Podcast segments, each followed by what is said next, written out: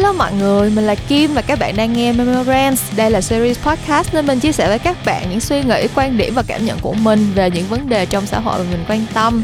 Tụi mình đã bước sang năm mới 2022 được hơn một tuần rồi. Các bạn đã đặt ra những mục tiêu gì trong năm mới và đã có những cái kế hoạch gì để bắt đầu thực hiện những mục tiêu này chưa? Hãy chia sẻ với mình nha. Trong năm nay thì mình không có mục tiêu gì cụ thể rõ ràng. Tất nhiên là mình có một số kế hoạch trong công việc mà mình muốn đạt được. Nhưng mà um, thực sự thì mình cảm thấy là có những cái thứ mà mình đề ra những cái mục tiêu từ đầu năm xong rồi uh, giữa chừng mình sẽ phát hiện ra là nó không nằm trong tầm kiểm soát của mình. Giống như là năm 2021 vừa qua vậy đó. Sau hơn nửa năm trời đối mặt với uh, giãn cách xã hội và những cái uh, hệ quả của đại dịch mà mình hoàn toàn không thể nào nhìn thấy trước được thì năm nay mình đặt ra cho bản thân một cái motto một cái châm ngôn là mỗi ngày một chút. Có nghĩa là mỗi ngày mình sẽ nghĩ về một cái thứ mà mình sẽ hoàn thành trong ngày hôm nay và kiểu như là mình sẽ take this year one day at a time vậy đó mọi người. Nghĩa là mỗi ngày mình xác định là mình sẽ hoàn thành tốt cái ngày hôm nay sẽ sống thật là tốt thật là trọn vẹn cho cái ngày hôm nay thôi.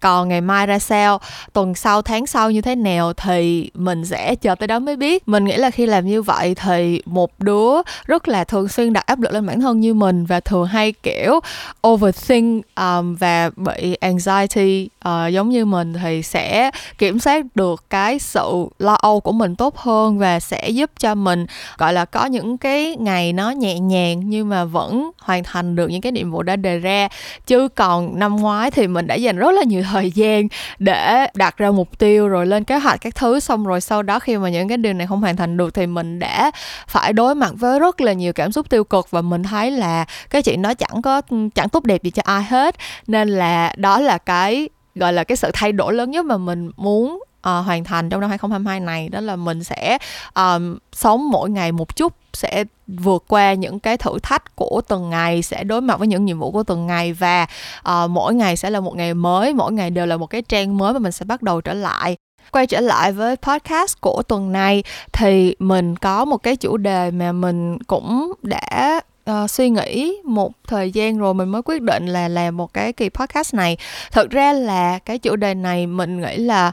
um, cũng ít khi được khai thác trên những cái phương tiện truyền thông khác nhau. Đó là chủ đề về tình mẫu tử quan hệ giữa mẹ và con cũng như là cách mà xã hội nhìn nhận mối quan hệ mẹ con uh, trong từng cái gia đình như thế nào. Uh, mình nghĩ là các bạn cũng đoán được lý do tại sao mình muốn làm cái chủ đề này rồi đúng không? Đó là về câu chuyện của bé Vân An um, với những cái tình tiết mình um, đã theo dõi suốt nhiều tuần qua. Và gần đây nhất thì um, có một cái vụ tranh cãi từ bài hát của Đen Vâu ờ, mang tiền về cho mẹ. Thì thực ra cả hai sự việc này nó không nó không có liên kết quá mật thiết với nhau. Uh, nhưng mà bản thân mình thì nhìn thấy một cái mối liên kết giữa hai cái cái sự việc này và uh, cuối cùng thì mình nghĩ là mình đã sẵn sàng để nói về nó. Và mình hy vọng là các bạn sẽ chia sẻ những cái góc nhìn của mình cũng như là cho mình biết suy nghĩ của các bạn về những cái những cái câu chuyện những cái um, quan điểm và suy nghĩ mà mình sẽ sắp chia sẻ với các bạn trong cái kỳ podcast tuần này nha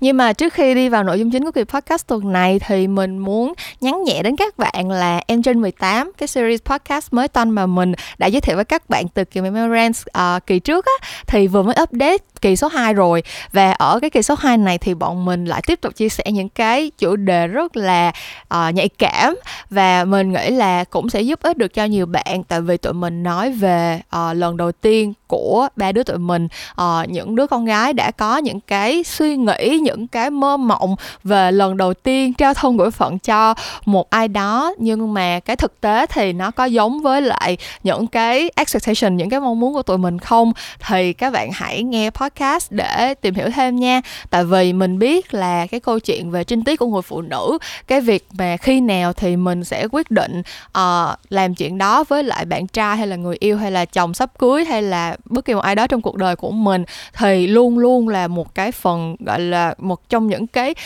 chủ đề khiến cho rất nhiều bạn nữ phải băn khoăn. Thì uh, tụi mình đã trải lòng rất là nhiều trong cái kỳ podcast mới lên sóng của em trên 18 vừa rồi. Um, cho nên là các bạn hãy sau khi nghe xong kỳ podcast này thì hãy tìm em trên 18 để nghe kỳ số 2 lần đầu làm chuyện ấy cùng tụi mình nha. Em trên 18 thì sẽ lên sóng mỗi hai tuần một lần và xen kẽ với lại Memorance đó. Cho nên là tuần nào mà không có Memorance thì các bạn cũng sẽ có em trên 18 để nghe. Nếu như mà các bạn có hứng thú với những cái suy nghĩ và quan điểm của mình về những cái vấn đề um, trong xã hội và đặc biệt là chuyện tình cảm uh, hẹn hò và cả chuyện giường chiếu nữa.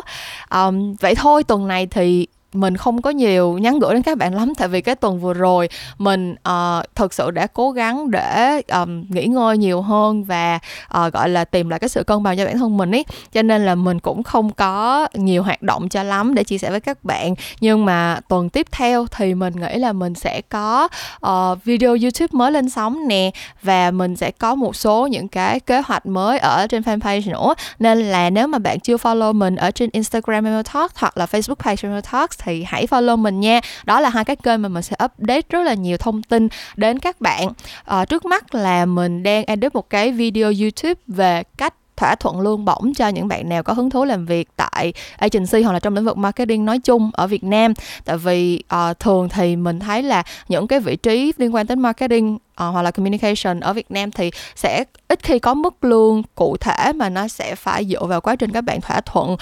deal với lại nhân sự như thế nào. Và rất là nhiều bạn khi mà uh, bước vào cái công việc đầu tiên thì không biết phải bắt đầu từ đâu không biết phải deal lương như thế nào không biết làm sao để có thể được nhận một cái mức thù lao tương xứng với khả năng của mình thì mình sẽ giải đáp cái những cái câu hỏi liên quan tới chủ đề này trong cái video YouTube sắp lên sóng của mình. Um, chắc là cũng sẽ lên sóng trong hôm nay hoặc là ngày mai thôi nên là các bạn hãy uh, subscribe cho kênh YouTube Memo Talks của mình nữa nha để chờ cái video mới nhất đó. Còn bây giờ sau khi đã nhắn gửi hết tất cả những cái uh, tâm tư tình cảm nguyện vọng của mình thì tụi mình hãy quay trở lại với Memorance của tuần này thôi. Chào mừng các bạn đến với kỳ podcast có chủ đề mang gì về cho mẹ? Như mình có chia sẻ lúc nãy thì cái uh, câu chuyện đầu tiên mà khiến mình muốn uh, nói về cái mối quan hệ mẹ con trong xã hội đặc biệt là xã hội Việt Nam đó là cái câu chuyện của bé Vân An và um, cái cái gọi là cái biến cố rất là đau lòng đã xảy ra với bé khi mà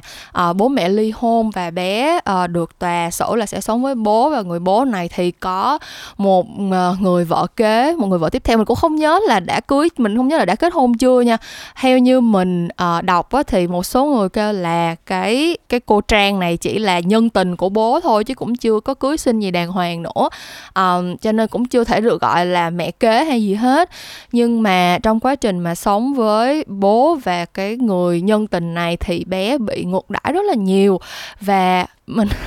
sorry mọi người nhưng mình kể cái chuyện này ra mà mình cảm thấy rất là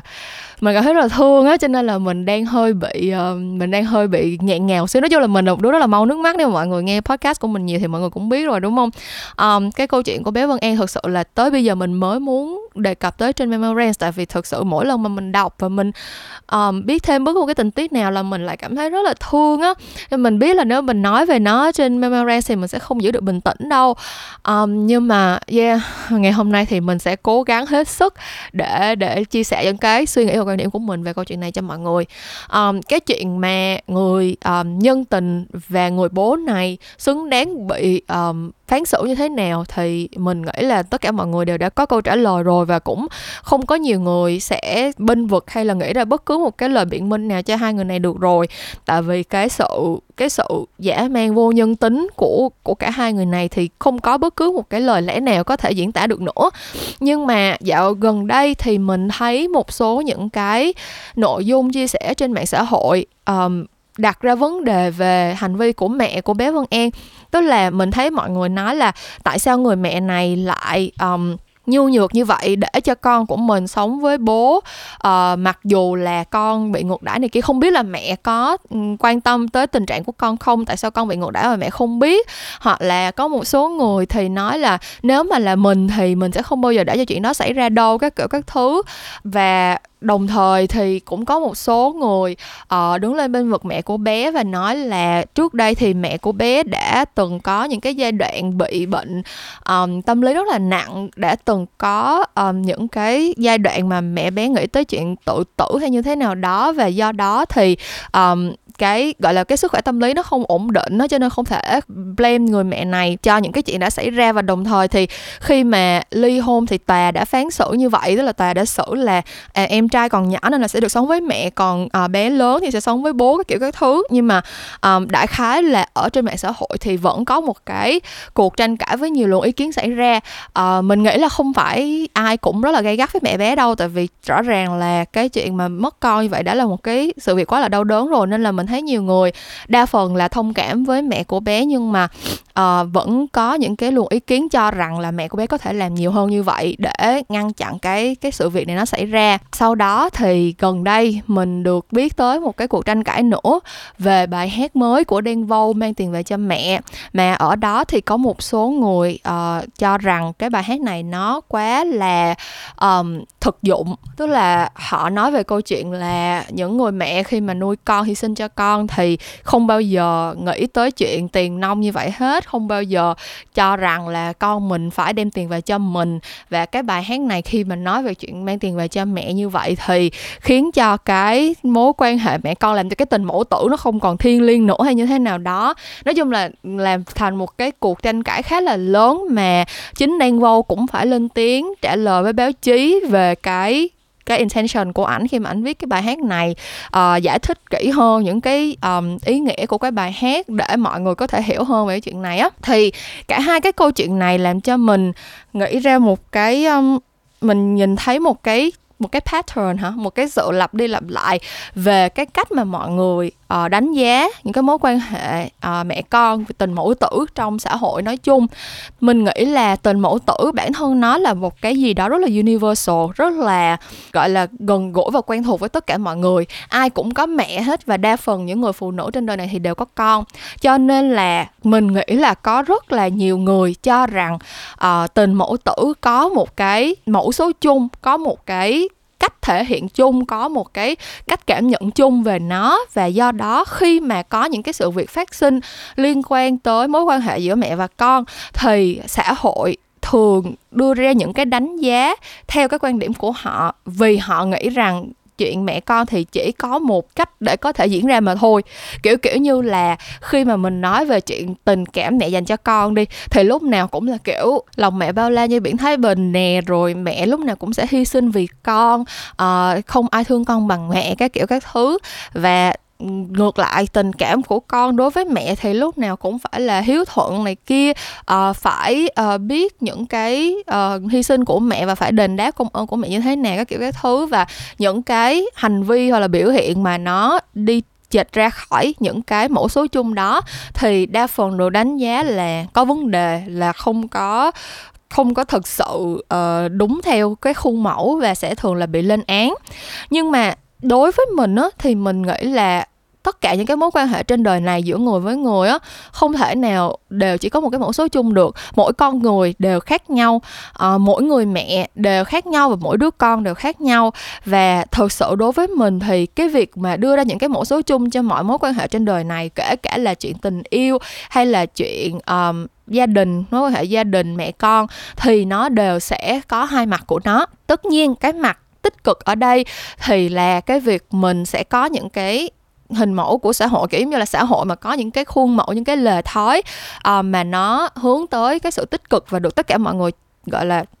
chấp hành theo á thì xã hội sẽ có một cái tôn ti trật tự nhất định. Kiểu giống như là ai cũng biết là nếu mà gia đình hòa thuận con hiếu thuận với mẹ mẹ yêu thương lo lắng cho con thì xã hội sẽ vận hành một cách rất là uh, mượt mà đúng không? Nhưng mà thực ra ngược lại thì sẽ có rất là nhiều những cái trường hợp mà cái khuôn mẫu của xã hội nó đem lại những cái áp lực vô hình và những cái sự um, những cái sự tiêu cực không đáng có cho rất nhiều người khác. Um, mình sẽ lật lại vấn đề một chút xíu trước khi mình đi quay lại hai cái câu chuyện ban đầu mà khiến cho mình muốn làm kỳ podcast này. Đó là cái câu chuyện mà mẹ lúc nào cũng yêu thương hy sinh vì con và đứa con nào thì cũng um, có lòng yêu thương mẹ và gọi là hiếu thuận với mẹ. Thực ra mình biết có rất nhiều người mẹ gặp rất là nhiều vấn đề về tâm lý khi mà sinh con. Cơ bản là cái quá trình mang nặng đẻ đau và có một đứa con nó là một cái quá trình trải nghiệm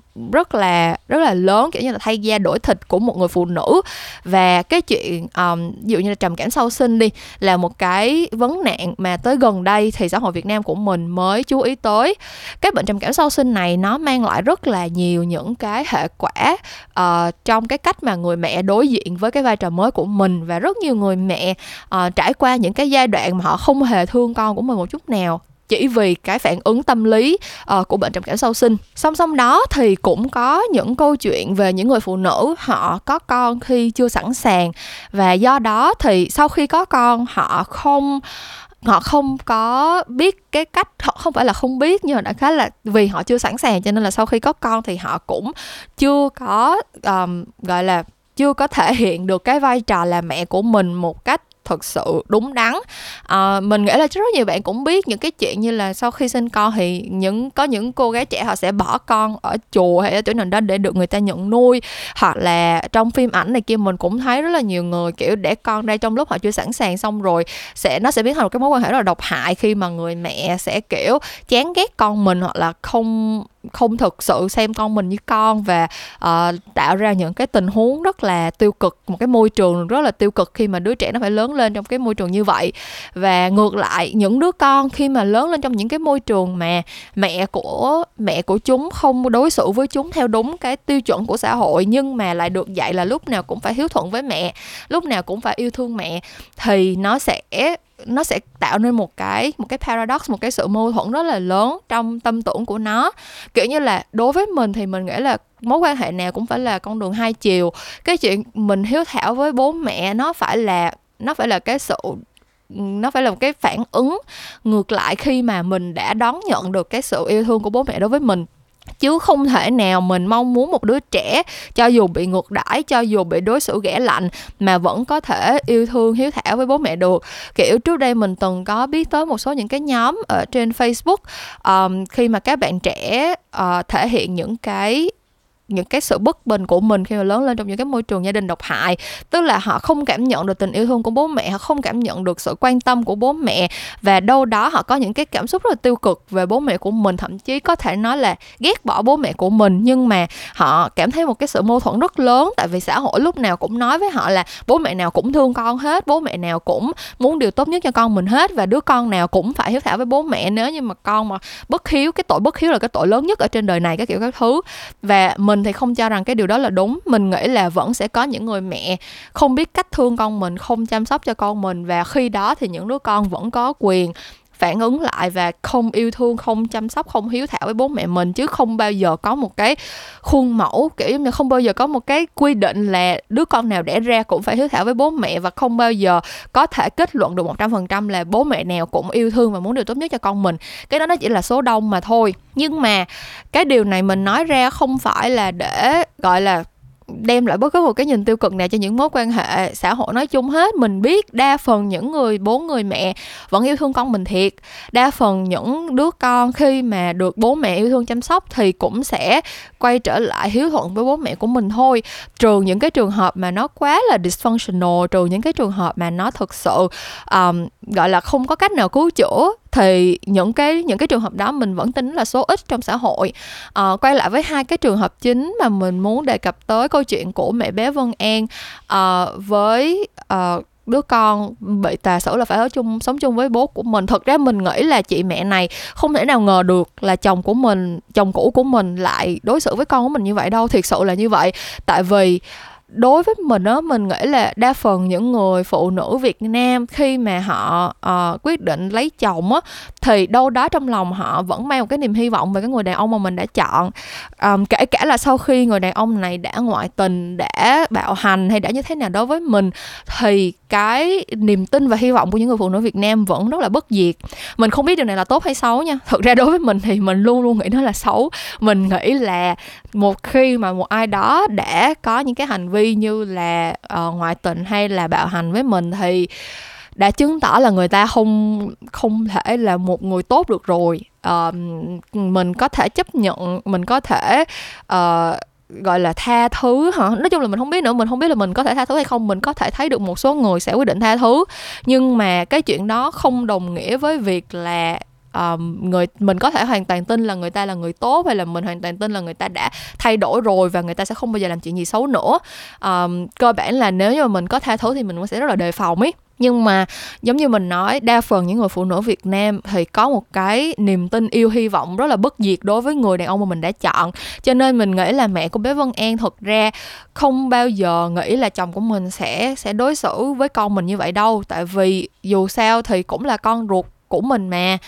Um, nhưng mà đó cái chuyện khi mà nó đã xảy ra như vậy rồi mình nghĩ là không ai ngờ tới hết. Nhưng mà khi mà cộng đồng mạng đưa ra những cái những cái lập luận như kiểu là tại sao chị không quyết liệt hơn tại sao chị không thế này thế kia để uh, có thể bảo vệ con mình tốt hơn này kia thì mình nghĩ là họ đang họ đang đặt ra những cái những cái thước đo nó không thực tế trong cái cái cuộc sống của chị này. Kiểu như là có thể bạn là một người có tính cách mạnh mẽ hơn có thể là môi trường sống của bạn cho phép bạn có thể quyết liệt hơn có thể uh, giúp cho bạn uh, sẵn sàng hành động vì cái điều gì đó hơn. Nhưng mà bản thân mình đi mình đã từng là một người rất nhút nhát mình đã từng là một người rất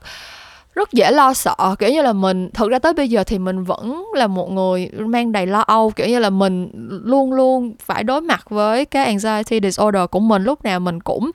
lo lắng rất là nhiều chuyện sẽ xảy ra. Cho nên là khi mà mình quyết định làm một cái điều gì đó thì mình thường phải nghĩ về nó cả tháng trời trước đó hoặc là thậm chí là sau khi nghỉ xong thì nhiều lúc mình kiểu mình quá lo sợ nhưng mình lót cấp luôn mình kiểu tay chân mình nó cứng lại hết và ngay cái khoảnh khắc mà mình định làm cái việc gì đó thì mình lại bỏ cuộc mình không làm được nữa kiểu kiểu như vậy. Mình không biết tình huống thật sự của mẹ của bé Vân An như thế nào nhưng mà mình nghĩ là cái việc mà mình ngồi ngoài mình ở trong một cái tình huống uh, một cái hoàn cảnh không có tương đồng với người ta mà mình nói cái câu chuyện là chị nên làm thế này thế kia trong lúc người ta đã đang trải qua một cái sự mất mất mát quá lớn, một cái sự đau khổ tột cùng như vậy thì mình thấy nó hơi thiếu nhạy cảm. Và nhất là bản thân cái việc mà mẹ lúc nào cũng phải hy sinh bảo vệ cho con này kia, nó đã là một cái nền tảng xã hội được khẳng định, được xác lập suốt nhiều nhiều thập kỷ, nhiều thế kỷ, nhiều thiên niên kỷ qua rồi. Mình nghĩ là những người mẹ mà không thể bảo vệ được con mình, bản thân họ đã có một cái sự hối hận, một cái sự guilty có sẵn ở bên trong vì xã hội vốn đã luôn luôn đề ra một cái nhiệm vụ cao cả cho người mẹ là phải bảo vệ cho con mình, thì không cần có cộng đồng mạng đốc thúc vào, không cần có những cái luồng ý kiến kêu chị phải làm thế này thế kia, thì mình nghĩ là người mẹ này cũng đã tự cảm thấy có lỗi rất là nhiều rồi. Lúc nào cũng, các bạn cũng biết là cái, gọi là, survivor's guilt, đúng không? Mình mình là cái người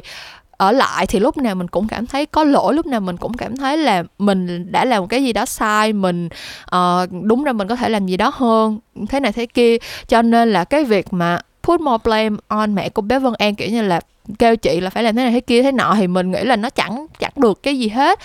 Um, mình nghĩ là cái việc gọi là thiết thực hơn là mình nên quan tâm tới những cái sửa đổi về mặt luật pháp về mặt hệ thống để mình có thể đảm bảo là những cái tình huống về bạo lực trẻ em nó không còn xảy ra nữa. Mình nghĩ cái đó mới là cái điều mà cái sức mạnh của đám đông gọi là mob justice có thể có thể đáp ứng có thể uh, đem lại cho xã hội nói chung. Tại vì những cái thay đổi về mặt hệ thống á nó nó sẽ rất là khó để thực hiện nếu như mà chỉ có một vài cá nhân lên tiếng. Nhưng mà nếu mà cả cộng đồng công chúng cùng lên tiếng và nó được thực thi á thì nó sẽ đem lại cái cái lợi ích cho rất là nhiều cá nhân khác nhau trong rất là nhiều môi trường điều kiện khác nhau ở Việt Nam mình vẫn còn một cái belief một cái niềm tin rất là gọi là rất là mâu thuẫn với cái hành vi thực sự của uh, cộng đồng mạng đó là cái việc mà chuyện nhà người ta thì để người ta đóng cửa giải quyết đó. đó là lý do tại sao mà rất nhiều vụ bạo hành gia đình uh, không có được giải quyết tới nơi tới chốn tại vì hàng xóm sẽ không có báo công an hoặc là thậm chí khi đã báo lên phường uh, lên xã gì kia rồi thì hội phụ nữ hoặc là những cái cơ quan công quyền nói chung á vẫn nghĩ là phải hòa giải phải để cho những người trong cuộc đóng cửa bảo nhau các kiểu các thứ. Và khi mà làm như vậy thì rõ ràng là cái người nạn nhân họ bị cô lập họ lại càng không biết bám víu vào đâu nữa. Um, và rõ ràng nó mâu thuẫn với hành vi của xã hội nói chung tại vì mỗi khi mà có chuyện gì được báo chí phanh phui ra mỗi khi mà có chuyện gì trở thành điểm nóng của truyền thông thì gần như là cộng đồng mạng ai cũng có ý kiến về chuyện đó hết. Lúc này thì nó lại không còn là chuyện để mọi người đóng cửa bảo nhau nữa, mà tên tuổi thông tin cá nhân, địa chỉ, gọi là lý lịch, trích ngang của tất cả mọi người trong cuộc đều được publish lên trên tất cả những cái phương tiện truyền thông khác nhau để mọi người bàn bạc, đánh giá các kiểu các thứ. Mình nghĩ là cả hai cái biểu hiện hành vi cách ứng xử này đều không phù hợp hết. Mình nghĩ là trong những cái trường hợp mà mình thấy có những cái biểu hiện của bạo lực gia đình xảy ra và mình là cái người mà ở trong cái phạm vi gần có thể đánh giá được cái mức độ nghiêm trọng của nó và có thể xác định được là uh, họ cần cái sự can thiệp á thì mình hãy chủ động can thiệp và hãy can thiệp cho tới nơi tới chốn. Còn một khi mà cái sự việc nó đã trở thành một cái nó đã trở thành một cái vụ việc gọi là có tầm ảnh hưởng sâu rộng hoặc là có mức độ nghiêm trọng như thế nào đó mà um, có cần phải có sự vào cuộc của chính quyền uh, đã trở thành những cái vụ án hình sự hoặc là như thế nào đó thì lúc này danh tính của những người trong cuộc sẽ cần phải được Ừ, bảo vệ nó sẽ là cái quyền riêng tư cơ bản. Tại vì khi mà nó đã là một cái vụ án hình sự hoặc khi mà nó đã là một cái vụ việc nghiêm trọng á thì sẽ có rất là nhiều người bị ảnh hưởng sẽ có rất là nhiều cái chứng cứ rất là nhiều cái thông tin mà sẽ ảnh hưởng tới cái kết quả cuối cùng của cái sự việc này. Cho nên là lúc này thì việc cộng đồng mạng vào cuộc lại mình lại cảm thấy là nó uh, hại nhiều hơn là lợi. Có nghĩa là các bạn nghĩ là cộng đồng mạng lên tiếng để ừ, gọi là chia sẻ về chuyện này chuyện kia chuyện nọ trong những trường hợp khác nhau nó vẫn có những cái lợi ích của nó. Nhưng mà cái việc mổ xẻ đời tư của người ta lôi ra bao nhiêu là dòng tộc tổ tông họ hàng rồi công việc công ăn việc làm cá nhân của họ này kia um, mình không biết là nó sẽ thực sự uh, giúp ích được tới mức nào. Uh, kể cả trong cái vụ việc của của hai người là bố và dì ghẻ của bé Vân An đi thì thật ra mình nghĩ là cái việc mà áp lực về kiểu là đưa ra những cái thông tin về công ăn việc làm của người bố để cho ông ta bị ờ, đuổi việc nè hoặc là đưa ra những cái hình ảnh câu chuyện về đời tư của hai người này để gây áp lực uh, khiến cho họ phải đối mặt với lại những cái những cái hậu quả tương xứng với lại hành vi của mình này kia. Thì mình yeah, mình có thể thấy được là nó có một cái lợi ích nhất định nào đó. Nhưng mà tới cuối cùng thì mình nghĩ là giống như mình nói á nó không dừng lại ở hai người này đâu. Mình nghĩ là cái việc bạo hành trẻ em á nó không phải là cái chuyện mà đợi tới lúc có án mạng xảy ra rồi mình mới lên tiếng đâu. Có những đứa trẻ vẫn bị bạo hành mỗi ngày không phải là bạo hành về mặt thể xác hoặc là vẫn bị đánh vẫn bị uh, thế này thế kia nhưng mà chẳng qua là chưa có tới mức là bị um, gọi là, bị qua đời thôi. Nhưng mà mình vẫn cần phải lên tiếng chứ, đúng không? Mình vẫn cần phải có những cái thay đổi về mặt hệ thống nói chung. Chứ nếu mình chỉ dừng lại ở việc là mình phanh phui thông tin cá nhân của hai cái kẻ thủ ác đợt này, rồi họ sẽ bị xử án, họ sẽ bị vào tù, họ sẽ bị tử hình hay như thế nào đó, và sau đó mình sẽ cảm thấy là à mình đã đòi được công lý cho bé Vân An rồi, và thế là tất cả mọi thứ nó lại trở lại như cũ. Thì mình cảm thấy là đó thực sự là một sự thất bại của công chúng nói chung, chứ không phải là một cái cái chiến tích gì cả. Nếu như mà những đứa trẻ phải đợi tới lúc bị mất mạng rồi mới được cả xã hội đồng tình để cả xã hội bảo vệ thì mình nghĩ là cái xã hội đó nó nó quá là vô cảm ấy um, nếu mà ngược lại quay trở lại với một cái câu chuyện thứ hai mà mình muốn nhắc tới trong cái kỳ podcast này là uh, bài hát của Đen Vâu về chuyện mang tiền về cho mẹ thì xã hội cộng đồng mạng nói chung lại có một cái góc nhìn khác nữa. Nếu như mà mẹ của bé Vân An bị uh, lên án là uh, chưa đủ mạnh mẽ để bảo vệ con chưa bảo vệ con đúng với lại cái tiêu chuẩn của cộng đồng mạng thì Đen Vâu lại bị nói là tạm gọi là thương mẹ chưa đúng cách á. Kiểu giống như là uh, thương mẹ mà chỉ biết mang tiền về cho mẹ thôi hay sao các kiểu. Thì rõ ràng nếu mà các bạn đã nghe toàn bộ bài hát và hiểu được cái cái tâm sự mà đang gửi gắm thì mình nghĩ là các bạn không nghĩ như vậy đâu. Và thực sự là mình không biết nữa mình cảm thấy là đa phần những cái người mà có cái quan điểm này thì đa, đều đã là cha là mẹ rồi tức là họ đã là uh, cha mẹ và họ không mong muốn con của mình chỉ nghĩ tới việc là phải đi làm kiếm tiền để mang tiền về cho mình. Thì mình cũng rất là trân trọng cái suy nghĩ này tại vì rõ ràng là uh, những người cha người mẹ mà đặt những cái áp lực về chuyện là phải làm này làm kia để đền đáp công ơn của bố mẹ uh, đã nuôi nướng nấng con như thế nào đó thì mình biết là có rất là nhiều người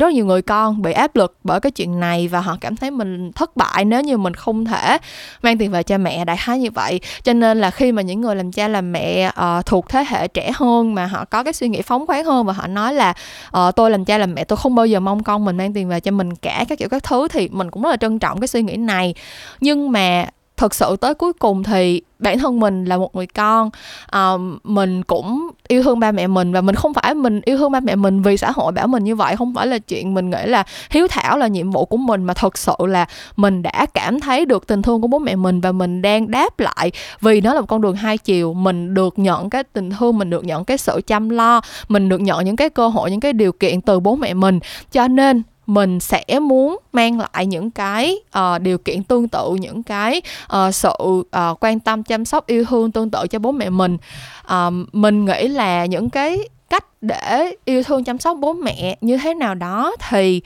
uh, mỗi người đều sẽ có cái quan điểm riêng của mình.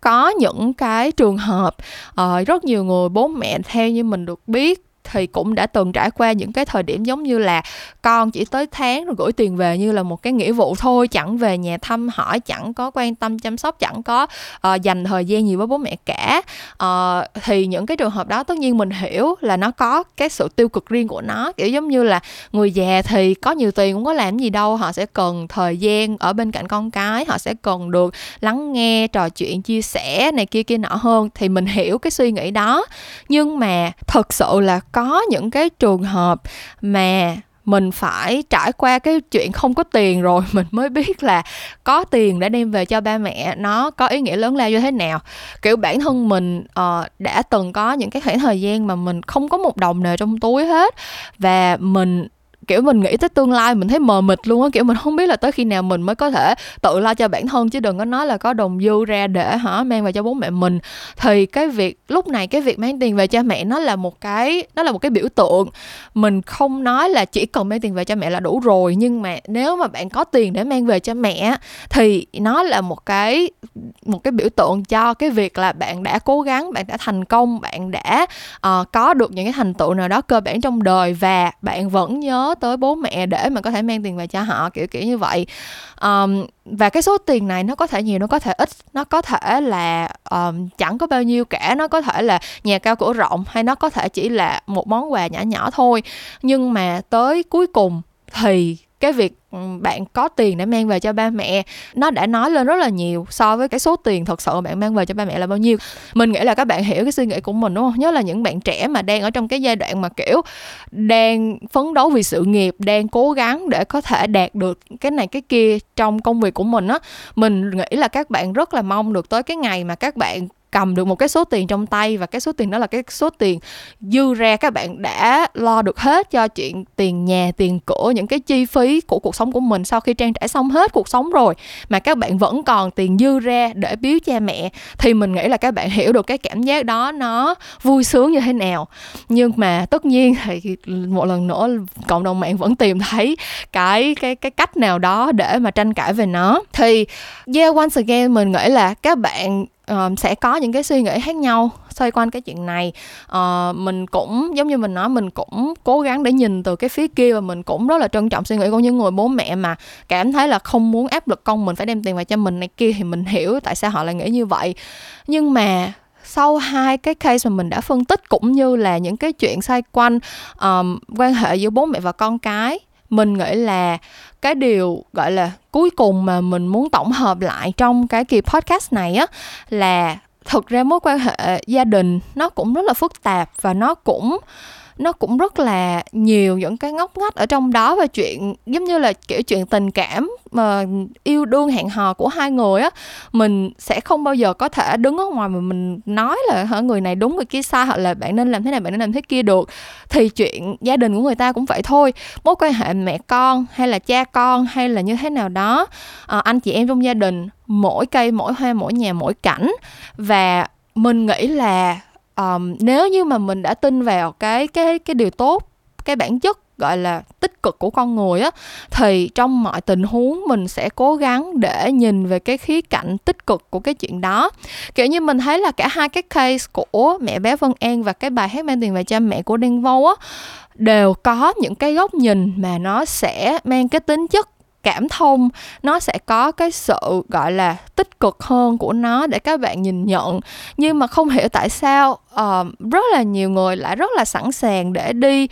moi móc tìm kiếm những cái góc nhìn nó tiêu cực hơn để mà có thể đưa ra những cái quan điểm trái chiều để mà có thể lên án để mà có thể tranh cãi. Mình nghĩ đây là một cái vấn nạn rất là lớn của cộng đồng mạng của mạng internet nói chung. Đó là những cái ý kiến trái chiều thì lúc nào cũng được tương tác cao hơn lúc nào cũng được mọi người kiểu share rồi comment rồi các kiểu nhiều hơn, cho nên là nó cứ như vậy. Nó thành một cái vòng tròn luẩn quẩn là rất là nhiều người sẽ cố gắng moi móc những cái góc nhìn trái chiều như vậy để được những cái những cái sự tương tác, để có được những cái traffic cho cái content của họ và trong khi đó thì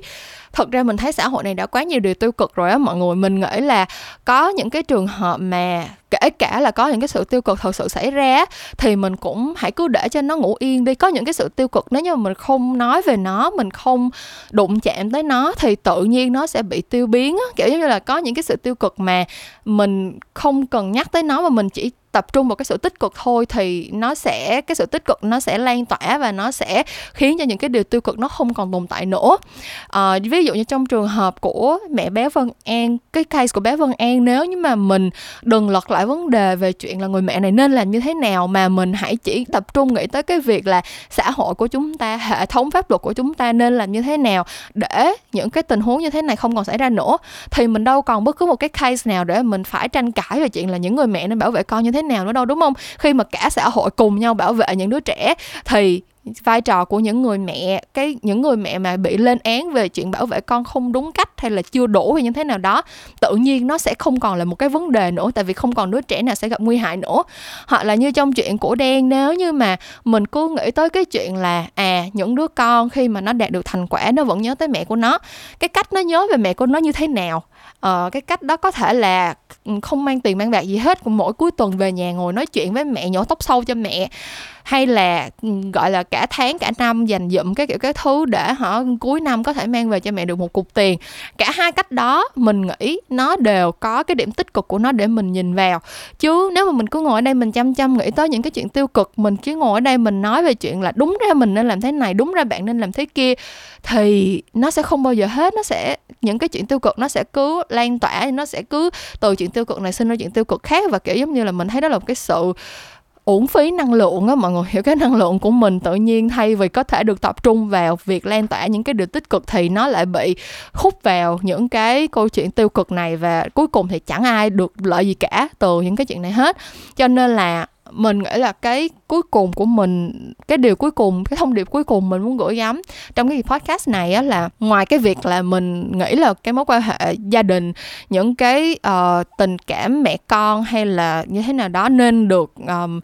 nên được tôn trọng và nhìn nhận như là những cái mối quan hệ riêng tư và sẽ có những cái trường hợp khác nhau nó có những cái uh, điều phức tạp và những cái điểm gọi là ngóc ngách khác nhau à, và người ngoài cuộc thì không thể nào hiểu được. À, cái đó thì mình nghĩ đó là cái cái điều đầu tiên mình muốn mình muốn nói rồi. Nhưng mà cái điều quan trọng hơn và lớn hơn á là mình cảm thấy um, as a as as a member of society á kiểu như là mỗi người chúng ta đều là thành viên của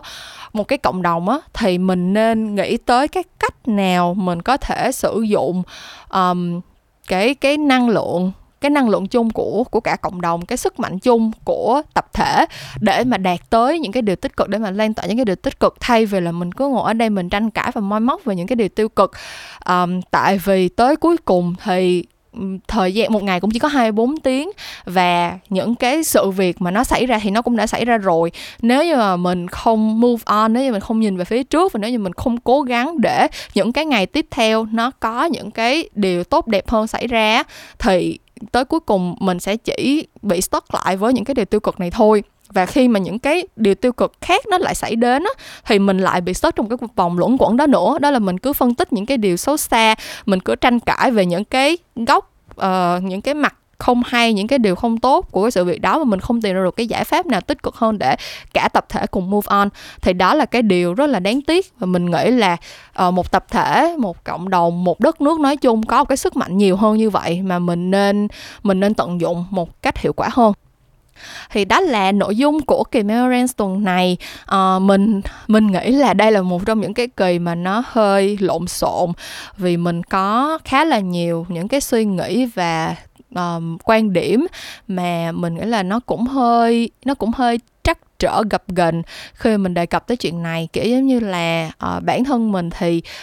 chưa có con và mối quan hệ với mình với bố mẹ mình thì mình nghĩ là cũng may mắn hơn rất là nhiều người khi mà mình được lớn lên trong một cái môi trường rất là rất là hòa thuận và rất là yêu thương nhau. Thì um, có rất là nhiều suy nghĩ của mình nó đến từ một cái vị trí mà mình biết là mình có những cái đặc quyền nhất định. Không phải ai cũng đã có cái điều kiện lớn lên rất là um, rất là tốt đẹp như mình để mà có thể có những cái suy nghĩ này. Cho nên là mình cố gắng hết sức để không áp đặt không đưa ra những cái um, những cái suy nghĩ mà nó nó quá là phiến diện. Mình cố gắng thấu đáo hết sức có thể trong những cái quan điểm mình đưa ra nhưng mà mình nghĩ là um, cái cái kết luận cuối cùng về cái chuyện mà lan tỏa những cái năng lượng tích cực thì mình hoàn toàn tin vào cái điều đó và mình nghĩ là mỗi chúng ta nên cố gắng để lan tỏa cái cái điều này uh, thay vì là bị lôi kéo vào những cái cuộc tranh cãi và lan tỏa những cái điều tiêu cực một cách uh, cố tình hay là hay là vô ý. À, và mình hy vọng là